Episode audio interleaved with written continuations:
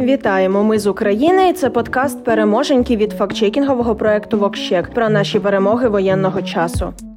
Сьогодні розпочнемо з істерики росіян про те, що Захід розпочне четверту світову війну. І ні, ми не помилилися. Саме четверту. Головне управління розвідки опублікувало чергове перехоплення розмови окупанта з Бурятії з його мамою. Він намагається пояснити здивованій мамі причини відсутності так званого патріотизму в армії Росії. Ось що він каже: чого вони здаватися будуть? Ми на їхній батьківщині. Мені ця Україна взагалі не цікава. Треба приїжджати приїжджати та звільнятися. Зараз на контракт сюди ніхто не піде. Кого не спитаю, кого контракт закінчується, не горить бажанням. А от подальша розмова це результат багаторічної промивки мізків і зомбування росіян через внутрішню пропаганду. Лише послухайте. У мене мама командир моей батареи второго взвода сам себе в ногу стрельнул, чтобы свалить отсюда.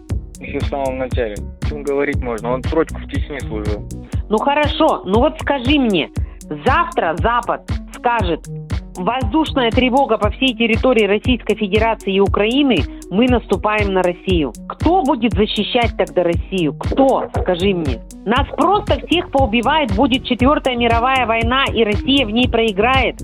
Отже, захід нападе на Росію, оголосить там повітряну тривогу та четверту світову війну. У цій розмові прекрасно все. І вкотре нагадуємо, деморалізація росіян цілком зрозуміла. Українські захисники вже знищили навіть більше танків і БТРів, ніж Росія готувала до вторгнення. Втрати Росії по цій техніці відносно накопиченого на кордонах України до 24 лютого вже перевищили 100%. Крім того, Росія вже втратила 27 тисяч 200 200 орків, 363 літаки та гелікоптери, 13 кораблів та 411 безпілотників. А за повідомленнями генштабу збройні сили України перейшли у контрнаступ на ізюмському напрямку. Загалом новини з Харківщини вже переважно позитивні. Експерти інституту вивчення війни вважають, що Україна виграла битву за Харків. Українські війська перешкодили російським солдатам оточити, не кажучи вже про захоплення Харкова, а потім вигнали їх з під міста міста, як це було під Києвом. Так тримати, вибиваємо орків з нашої землі.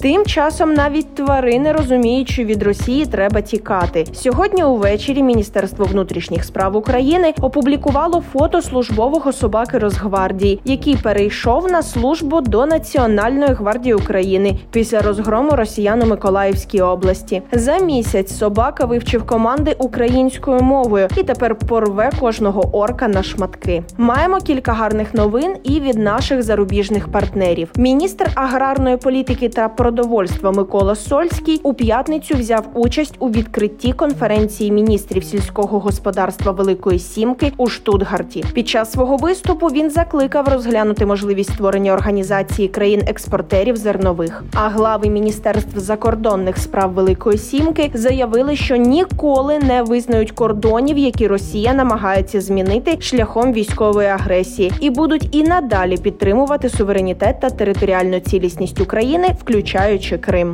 Новообрана президентка Угорщини Каталіна Новак під час церемонії інавгурації засудила агресію Путіна та підтримала вступ України до Євросоюзу. Вона також заявила, що Угорщина готова йти на жертви заради миру, але не такі, що не зашкодять угорцям. А у Києві проходить візит делегації Сенату США на чолі з лідером республіканської меншості у верхній палаті Конгресу конгресу Мітчелом Макконелом. Повернулася до Києва і посольство Румунії. Щодо інших новин столиці, то арку дружби народів перейменували на арку свободи українського народу. А у застосунок Київ цифровий повернулися транспортні картки та qr квитки. Маємо і кілька новин щодо евакуації українців із найбільш гарячих точок. Із Сєвєродонецька вперше за тривалий час вдалося евакуювати людей. Голова Луганської обласної військової адміністрації Сергій Гайдай повідомив, що врятували 17 людей людей, з них троє діти. Туреччина готова надати судно для евакуації українських бійців з Азовсталі до Стамбула. Проте Росія не погоджується на таку пропозицію. Це обговорювали ще два тижні тому. Такі новини. Тож віримо у збройні сили України та всіх захисників України і тримаємо інформаційний фронт разом. А ми бажаємо вам тихої та спокійної ночі. Почуємось.